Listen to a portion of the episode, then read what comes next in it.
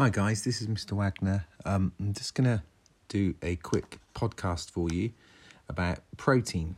Um, this is the first element of our coursework. Um, you'll have done this in lessons today, but what I thought I'd do is give you a little recap that you can use when it comes to doing your write up. So, we'll start off by saying what um, functions that protein does in the body. Now, we'll have talked about this obviously, but the main um, function of protein in the diet is for growth. Um, it helps your body cells and tissues grow. Um, particularly important for um, children, babies as they get older, toddlers up towards your age to have plenty of protein in your diet. Now, remember, protein doesn't have to just be meat. There's meat alternatives such as chickpeas and stuff like that. Also, we use protein in our bodies for repair and maintenance. Um, it looks after the body tissues. It makes your muscles stronger.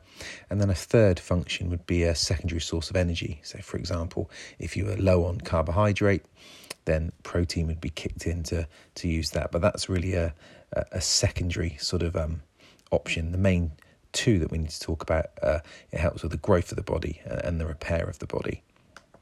Now we know that proteins are made of amino acids. Um, amino acids are like a chain. Remember, we said they're almost like a little sort of caterpillar. You see them under the microscope, um, and the um, amino acids break down as you eat them um, and get into your bloodstream that way. Now, there's non essential amino acids and essential amino acids. We don't really need to know that much for this spec about that. What we do need to know is what HBVs and LBVs are. So we know that HBV, that stands for high biological value and we know that LBV stands for low biological value. What you need to know is some examples of HBVs. Um, so, for example, we could say meat and meat based products, fish, seafood, milk, yogurts, cheese, eggs, soybeans, quinoa, corn. All of those are great examples of HBVs. Um, some examples of LBVs, um, stuff that we eat every day, really. So, sort of cereals, um, potentially wheat, rice, oats, um, breads, pasta, sweet corn, peas, beans, lentils, nuts, peanut butter, seeds. So lots and lots and lots of those.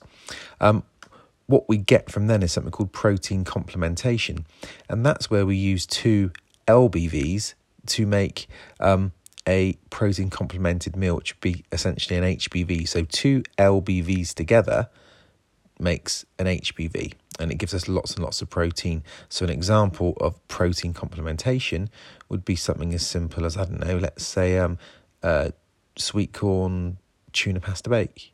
It could be hummus with pita bread. It could be something as simple as peanut butter on toast, but that would give us lots and lots of protein. Now, clearly, we need to know what will happen to our bodies if we don't have enough protein. Um, one of the um, deficiencies would be that you just won't grow properly. Um, specifically, young children won't actually grow um, well at all. And when I mean grow, height wise, um, their bone structure, things like that.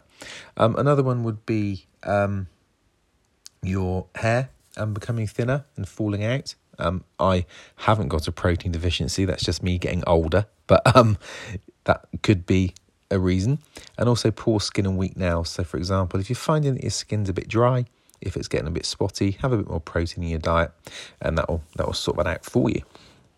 And then health problems that it could lead to. There's one called um, kwashiorkor. Remember that really difficult spelling beginning with K, and that's a disease where a lack of protein causes some stomach swelling. So when you see those really awful images of famine in Africa with the children with a distended belly, they're suffering from kwashiorkor.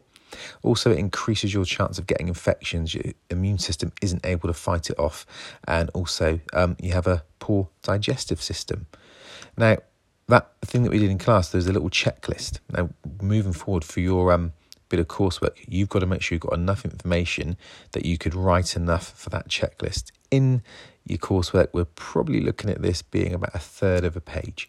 So I hope this podcast helps.